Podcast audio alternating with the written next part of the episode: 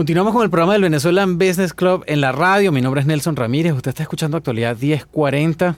Tenemos aquí en los estudios de actualidad a la vicerrectora de la Universidad Metropolitana de Venezuela, Mari Carmen Lombao, y a la, vicerrectora administrativa, María Elena Cedeño. Bienvenidas al programa, bienvenidas al estudio y al programa del Venezuelan Business Club en la radio. Muchas gracias por la oportunidad y muchas gracias por la invitación. Nos sentimos muy acogidos y con mucha expectativa de Sí, señor, ¿verdad? Sí, señor. Sí. sí, Bueno, tenemos rato eh, oyendo de todo el movimiento que está haciendo la universidad. Eh, para acá han visitado eh, el rector antes y mucha gente, los exalumnos se están moviendo muy, muy duro y en, y en, y en, y en grupo. y yo creo que, bueno, es una buena oportunidad para invitarlos a ustedes y conversar de cuál es el propósito de todo este movimiento que ustedes han logrado hacer. La verdad que uno pues quisiera que nuestra, todas nuestras universidades lograran reunir a los exalumnos y, y, poder realmente sacarle provecho a ese capital humano que tienen nuestras alma mater regados por la tierra, ¿no? Porque eh, eh, yo me acuerdo en la época que yo hice Fundayacucho, eh, pasaba eso. Nosotros le decimos a Fundayacucho, ustedes tienen los mejores cerebros de Venezuela. Eh, y no están organizados como para realmente sacarle provecho a eso. Entonces cuéntenos de esta iniciativa para nosotros poderle realmente ayudar a que la gente se entere pues, ¿no? de qué es lo que está pasando. Sí, bueno, Nelson, en primer lugar, este, el, verdadero reconocimiento lo tienen nuestros egresados, no nosotros.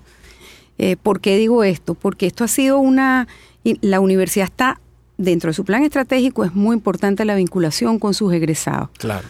Pero si no cuenta con un grupo de egresados que esté motivado y que se quiera asociar para que esto ocurra, no va a ocurrir. Desde la universidad uno hace el quehacer del día a día y la proyección a mediano y a largo plazo de la universidad. Pero todo el conjunto de acciones que hacen que hoy podamos estar aquí han sido organizadas básicamente por los egresados de la universidad, por un grupo de, de egresados que mostraron interés originalmente y ese grupo ha ido creciendo. En Miami tenemos unos 2.000 egresados aquí en ah, esta ciudad. Qué bien. Sí, señor. Em, lamentablemente tenemos más del 50% de nuestros egresados fuera en el mundo. Lamentablemente para Venezuela, afortunadamente para la sociedad, porque han sido muy bien recibidos en cualquiera de los eh, países y, organizaciones en las cuales se desempeñan o crean, porque hemos recibido muy buen feedback del desempeño de nuestros egresados, pero definitivamente, bueno, Venezuela está perdiendo talentos y lo sigue perdiendo en progresión geométrica. Y, lo que queremos es mantener el vínculo con nuestros egresados donde quiera que estén. Claro, claro. Eh, y yo me imagino que quizás es el mejor momento para hacer esto, porque eh, las redes sociales pues ayudan a que sea mucho más fácil organizar y encontrar a, la gente y que puedan unirse a una causa así sea a distancia, ¿no? Eh, no sé si eso para ustedes les ha ayudado un poco a, quizás darle un poco más de impulso a la iniciativa. Sí, eh, efectivamente las redes sociales hoy en día, bueno, definitivamente unen, marcan los, los lazos de comunicación, etcétera. Pero desde mi punto de vista, eh, con que nosotros logremos motivar un egresado, la cadena humana, independientemente incluso de las redes sociales. Las redes sociales potencian. Claro. Pero la cadena humana que hace un uno a uno que verdaderamente se acercó, se interesó y se comprometió y logró llevar su voz a otro y ese otro a su vez lo hizo con otro, etcétera, ha sido en nuestro caso eh, una parte muy importante de la estrategia. ¿no? Hemos manejado eso en conjunto con las redes sociales, por supuesto, pero el, el, ese contacto uno a uno ha desplegado ese ámbito de acción. Qué bueno. Y eh, aquí en los Estados Unidos están busca, o sea, reuniéndose con la gente aquí en Miami o van a ir a otra, alguna otra ciudad? No, en principio esta visita en esta oportunidad es para eh, aquí en Miami. Eh, tuvimos otra en, hace unos meses atrás en Panamá, porque también tenemos un número interesante en Panamá. Eh, tendremos otra en Madrid, porque también están congregados, un, estamos yendo donde, bueno, en, en primer término, donde están congregadas la mayor cantidad de, los mayores grupos Casualidad, porque el Venezuelan Business Club tiene eh, sedes en esos tres países, en Panamá, aquí y en Madrid. Y en Madrid están trabajando durísimo. Acá, se acaba de abrir una sede en Barcelona. Sí. Eh, no sé si ustedes tienen eh, exalumnos allá, pero la gente de Barcelona está trabajando muy duro y con gente con mucho talento y nos dicen que la, comunidad venezolana allá está bastante organizada. O sea, se están comunicando mucho, gente de gran talento eh, capaz que sería bueno ponerlas en contacto sin duda, con, la gente de BBC allá, eh, porque seguramente los va a poder ayudar. Estábamos hablando fuera, de, fuera, del, fuera del aire, algo que me llamó la atención y que yo había escuchado antes, pero yo creo que no todo el mundo sabe que la, Universidad Metropolitana es una fundación sin fines de lucro, o sea, una organización sin fines de lucro. Eh, y pues vive de las contribuciones, ¿no? Supongo, de la gente. Entonces yo creo que es bueno quizás hablarle un poco a la gente de lo que es la finanza de una universidad y, realmente lo que cuesta mantener una institución de, ese prestigio, ¿no? Hoy en día.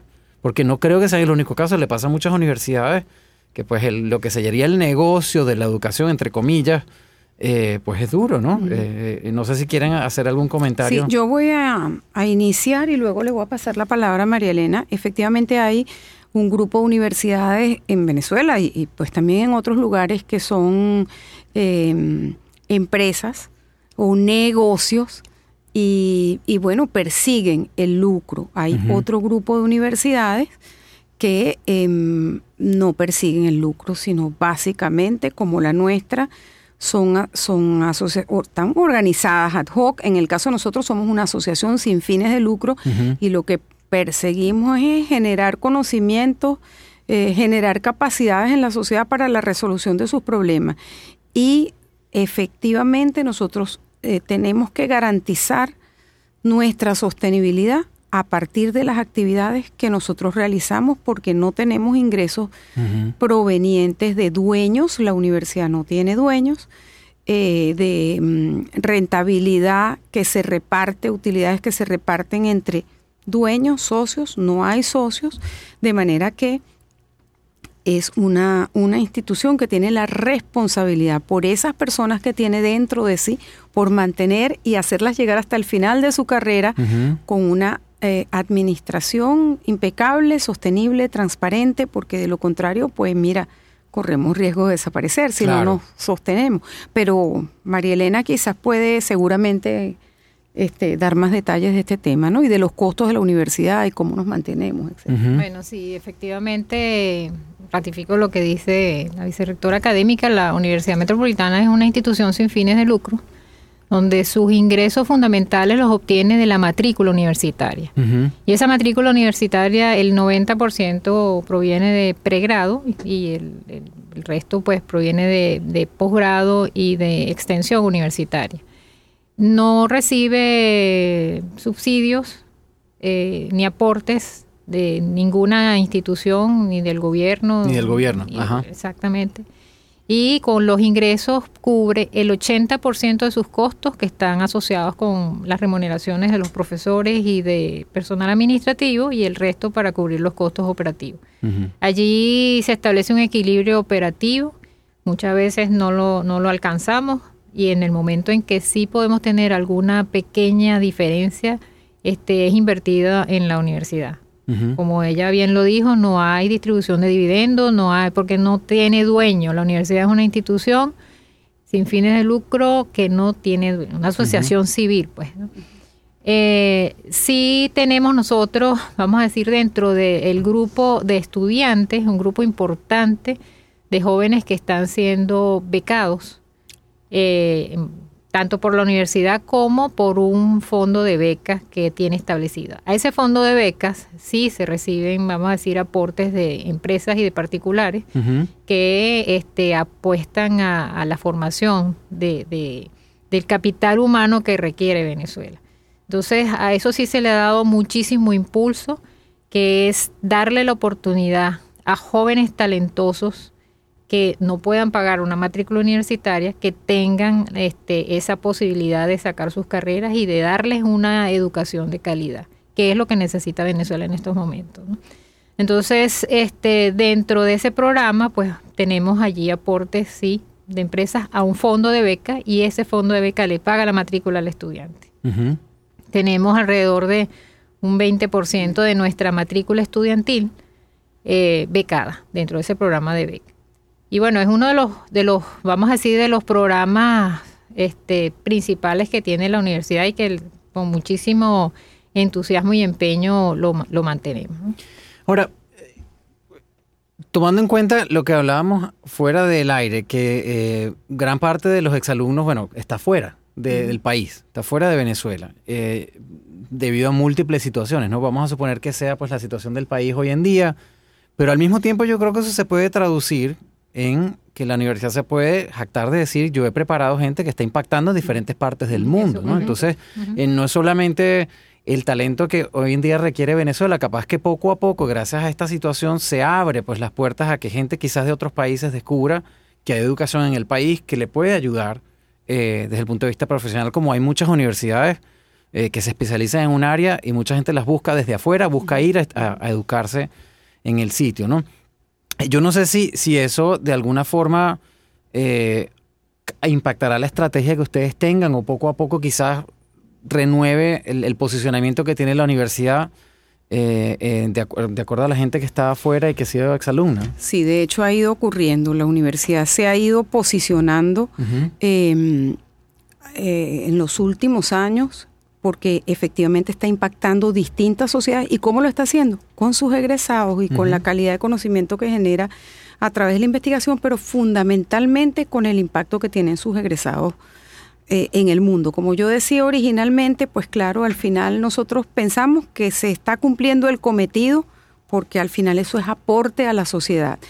Pero creemos que en la medida en que nosotros podamos continuar teniendo vínculo con nuestros egresados que forman parte de la comunidad universitaria, porque así está establecido, en, en, la ley de universidades, etcétera, la comunidad universitaria está integrada por estudiantes, profesores y egresados. Es decir, que no es que terminaron su carrera y ya no tienen nada que ver con nosotros. Continuarán teniendo todo el resto de su vida. Además, ahorita en, con el paradigma de educación permanente, con el tema de que, bueno, evidentemente lo que hay que aprender es a aprender, no obtener conocimientos y ya, no es finito el conocimiento y se hace obsoleto muy rápido.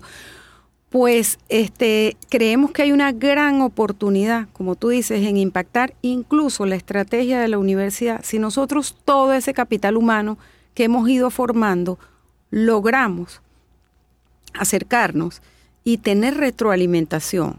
Eso nos va a permitir, sin duda alguna, renovar, tener una visión más allá, mucho más allá de lo local, enriquecernos.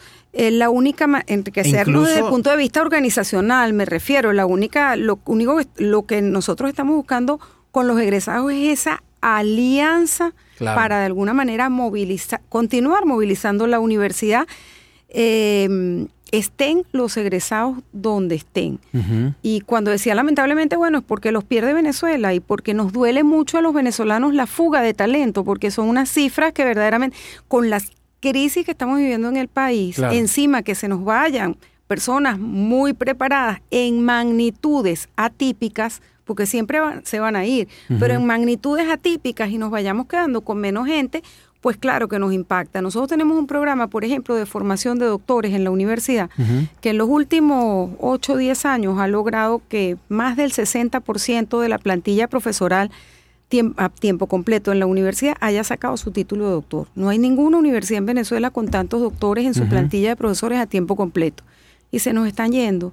Entonces, bueno, qué bueno que la universidad se está posicionando bien porque nos dejan muy bien parados, para hablar coloquialmente, donde quiera que estén, pero es que en el día a día lo estamos perdiendo y todo lo que se invirtió allí. Entonces, bueno, hay un dilema que es importante manejar con la mayor ganancia para la universidad y la mayor ganancia es vínculo, es alianza. Bueno, yo, yo, yo creo, eh, compartiendo lo que, lo que me ha tocado vivir a mí, ¿no? Eh, eh, como yo les decía, yo hice yo soy comunicador social de la Católica e hice mi posgrado en, gerencia de negocios internacionales fuera con un préstamo de Fundayacucho. Entonces a mí me pasaron dos cosas interesantes que se relacionan a lo que estamos hablando acá. En esa universidad donde yo hice el posgrado, ellos nos daban una cuenta de correo de por vida. Dicen, esta cuenta de correo electrónico la van a tener ustedes mientras exista la universidad porque la idea es que ustedes estén comunicados todo el tiempo. Y la, la, una de las tradiciones de la universidad es que sus exalumnos se reúnan en donde, en donde sea que estén los primeros martes de todos los meses en cualquier ciudad, en todas las ciudades. Entonces hay capítulos en todas partes que se encargan de crear el vínculo entre los exalumnos, pero el propósito de la universidad era que la gente no solamente se comunicara para apoyar a la universidad, sino que se apoyaran entre sí, como fuentes de búsqueda de trabajo, eh, preparación de talentos nuevos. Eh, y cuando yo regresé a Venezuela a trabajar por el tema eh, del préstamo de Fundayacucho, me di cuenta que no teníamos eso en Caracas. Fundé Ayacucho, que tenía, pues, quizás una base de datos con los, las personas más preparadas del país. No había manera de contactarlos para nosotros, porque en ese momento estábamos ayudándolos a, recalcular los préstamos. un problema con los préstamos en esa época y la idea era contactar a toda esa gente que se iba a beneficiar del trabajo nuestro eh, y era difícil, ¿no? Entonces al mismo tiempo decíamos, bueno, ¿por qué no organizamos una feria de trabajo? Que la gente trate de sacarle provecho a las conexiones que tienen. Y yo creo que quizás en algún momento ustedes irán a, seguir una, un, creo que un, cauce parecido, porque eh, habiendo tanta gente afuera, eh, que, que sabe de qué cantidad de talento cuentan, en algún momento pues esa misma red de gente se va a unir y va a tomar vida propia, quizás sea para ayudarlos a conseguir trabajo, ayudarlos a asesorarlos a cómo, cómo funcionar después que se gradúen, atraer gente nueva a la universidad, pero yo creo que ese tipo de esfuerzo va a tomar vida propia y va a llevar en quizás a traer consecuencias que, que ahorita ustedes quizás no las ven. Esta mañana conversábamos con, con otro egresado eh, que está aquí en, en, una organización financiera y, y, ya empezó a hacer justamente eso motu propio. O sea, van a ir surgiendo iniciativas porque el venezolano que se va, eh, no, o sea, en otros países del mundo y en Venezuela, en otro momento, quizás una persona tomaba la decisión de irse por razones, por conveniencia personal, por miles de razones, pero queriendo irse.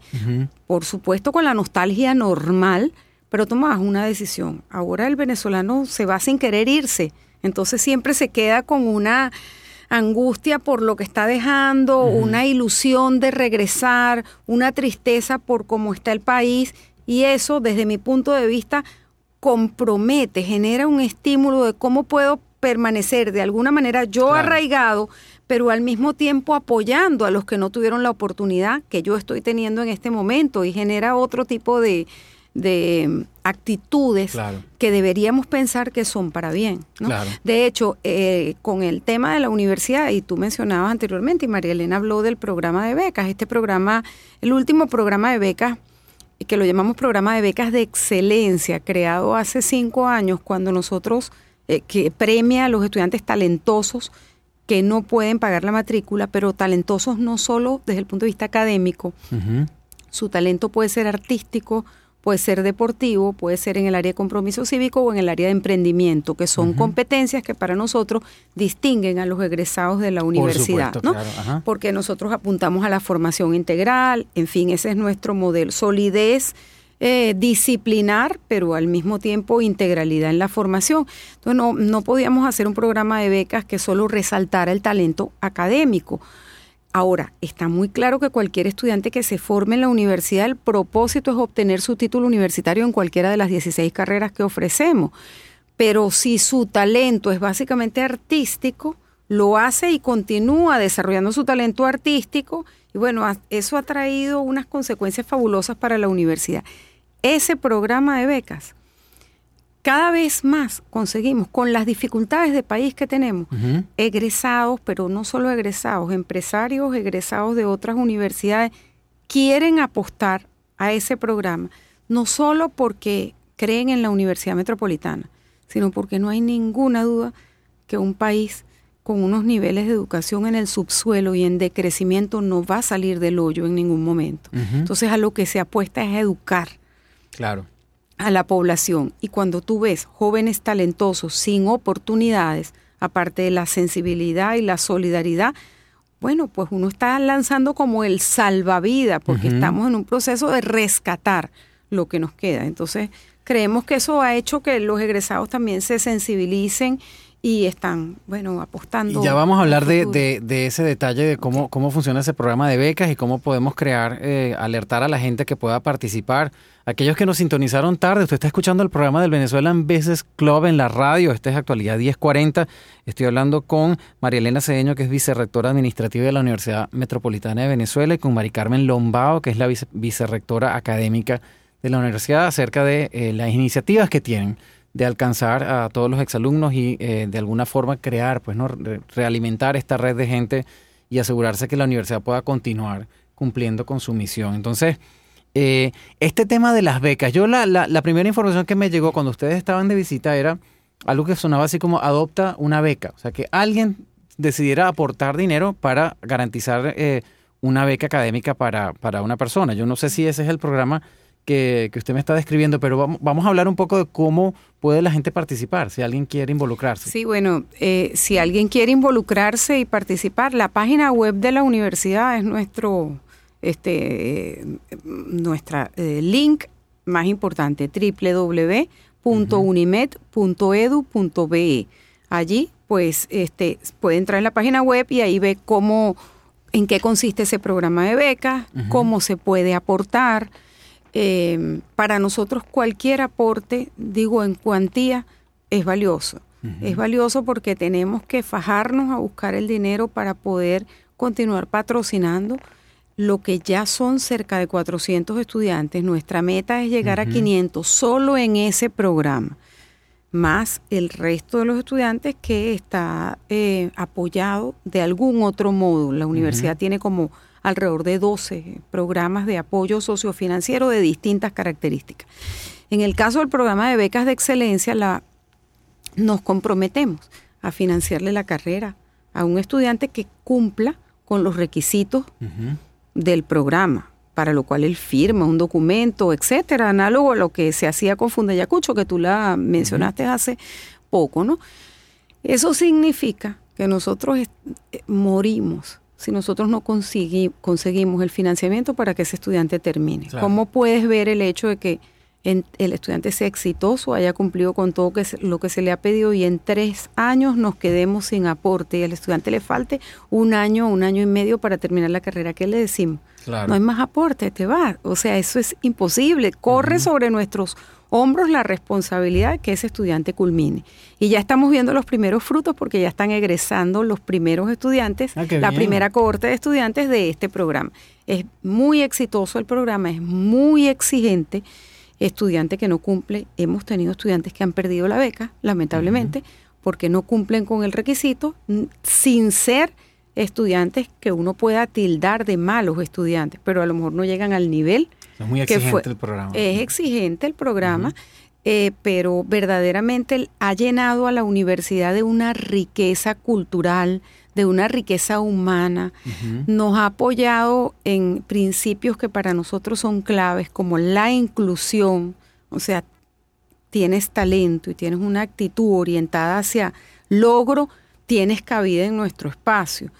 Eh, por otra parte, la diversidad es muy enriquecedor para los estudiantes que ya estaban en la universidad y que a lo mejor tienen, que a lo mejor no, sin duda tienen cómo pagar la matrícula, viven en muy buenas condiciones, etcétera. Pero ese intercambio con esos estudiantes que son distintos a ellos, bueno, ha generado riqueza para todo el mundo. Hoy en día los equipos son, están totalmente fusionados, ellos valoran la actitud de dispuesta al trabajo, al esfuerzo que tiene este otro grupo y ya se han amalgamado. Pues, qué bárbaro, qué bueno. Sí, realmente es unos efectos muy sociales muy importantes y de sostenibilidad, porque para ser honesto, si nosotros no contáramos con esos estudiantes becados, serían 400 y tantos estudiantes menos o 500 y se hace difícil la viabilidad financiera de la universidad con 500 estudiantes. No solamente el tema de la beca, sino también mantener, hacer atractivo al talento eh, de, los profesores, ¿no? o sea, atraer gente realmente talentosa que quiera invertir su tiempo y estar en la universidad. Pues, Así es, sí, señor.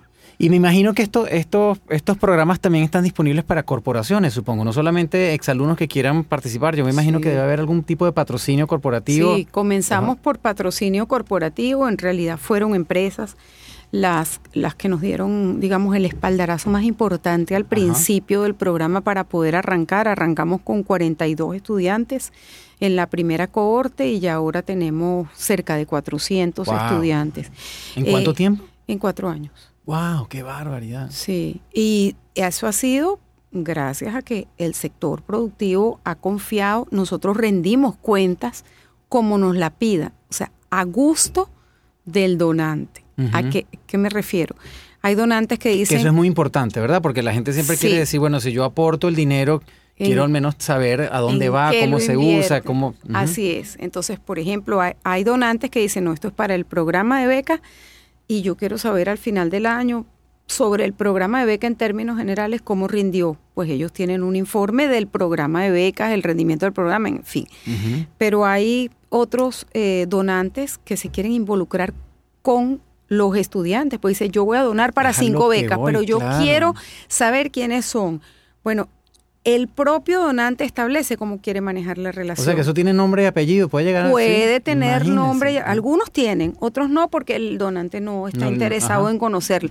De manera que, bueno, también nos, hemos vuelto eh, un poco en, lo que es la elaboración de los informes eh, particularizados de acuerdo a las exigencias de ese patrocinante. Entonces, de hecho, también ha ocurrido que algún becario falla y tiene que salir del programa, se le informa a quien lo está patrocinando. Y elegimos otro, en algunos casos nos, incluso nos identifican las características. No, yo quisiera que fuese de excelencia artística. porque quizás que los pueda ayudar en su carrera, ¿no? yo no sé si, si ha pasado, pero capaz que sí. Y les ofrecen trabajo. Les ofrecen trabajo, ¿no? Sí. Espectacular. Y a veces se hacen reuniones entre los que patrocinan y los mismos estudiantes, porque quieren la relación cara a cara. Hemos tenido presidentes de banco que organizan un desayuno y vamos con los 10 becarios que ese banco está y el presidente le dedica toda la mañana para conocer la necesidad. Muy, son casos muy atípicos, pero te los estoy refiriendo porque nos han ocurrido. Claro, pues, pues se pueden hacer más frecuentes a medida que el programa crezca. Pues, ¿no? Y lo otro importante que también es, es mm, emociona, estos mismos patrocinantes también han actuado como redes de contacto. Por supuesto. Se involucran, donan y luego ven los resultados y empiezan a buscar amigos que tienen posiciones similares y nos empiezan a ayudar a conseguir dinero para becas. Entonces, es que es una fuente de talento inagotable, si lo quieren llamar. Ok, bueno, vamos a dar información de contacto, que ya nos pasamos el tiempo. ¿Cómo hace la gente de nuevo para involucrarse, para contactarlas, enterarse de cómo funciona el programa, si tienen preguntas? Quien sea que nos esté escuchando, ojalá pueda tomar la iniciativa y, participar. ¿Cómo se tienen que contactar? www.unimed.edu.be. En Twitter somos arroba Unimed eh, y en Instagram igualmente. Eh, básicamente el primer contacto a través de las redes, pero allí en, en cualquiera, en, básicamente en la página web están también los teléfonos de la universidad. Con relación al programa de becas y el, los demás programas de apoyo socioeconómico, hay, em, hemos ido recabando desde que se crea el programa hasta el momento como una base de datos de preguntas que nos han ido haciendo y cuyas respuestas al principio no teníamos. Las hemos ido construyendo en la medida en que se van presentando las situaciones. Todo eso está colgado porque ahí están todas las dudas que cualquiera se le ha presentado sobre ese programa y bueno, está Preguntas frecuentes. Pues, Preguntas frecuentes se llama, exactamente ese es el nombre. Perfecto, qué bueno. Bueno, muy contento de tenerlas por acá, ojalá podamos nosotros aportar en algo a, esta iniciativa que me parece espectacular. Yo creo que, como digo, va a traer muchísimas buenas consecuencias, creo yo, porque a pesar de que la situación del país es bastante difícil, yo creo que eh, eh, el hecho de que tengan tanta gente afuera eh, en distintas comunidades, yo creo que le va a dar un vuelco para mi gusto, ¿no? Si las cosas terminan siendo así, creo que le puede dar un vuelco distinto a la iniciativa que ustedes tienen y, posicionar, como dicen, pues la universidad en un centro de educación no solamente para Venezuela, sino quizás para mucha gente en el mundo, pues no Dios quiera. Así es, pues bueno, mira, eh, estás diciendo que ojalá nos puedas ayudar, realmente ya lo están haciendo. O sea, el poder que tiene este medio, entiendo que, que es una, eh, un programa muy, pero con mucha audiencia, que, y, esa audiencia son esos 2.000, seguramente, o sea, van a estar escuchando. Y bueno, yo, yo tengo toda la confianza, trabajamos con optimismo todos los días, que podamos ser transmisores de esta confianza y de este optimismo en pro de nuestro país y de la sociedad en general. Claro que sí. Bueno, eh, a los que nos sintonizaron tarde, este es el programa del Venezuelan Business Club. Estuvimos hablando con Mari Carmen Lombao, la vicerrectora académica de la Universidad Metropolitana, y María Elena Cedeño, vicerrectora administrativa. Si usted se perdió la entrevista, la quiere volver a escuchar, vaya a las redes sociales, que ahí va a encontrar toda esta información y va a poder eh, escuchar los detalles de todo lo que conversamos hoy. Vamos a seguir con nuestro programa por acá, por actualidad 1040. No se vayan, que ya regresamos.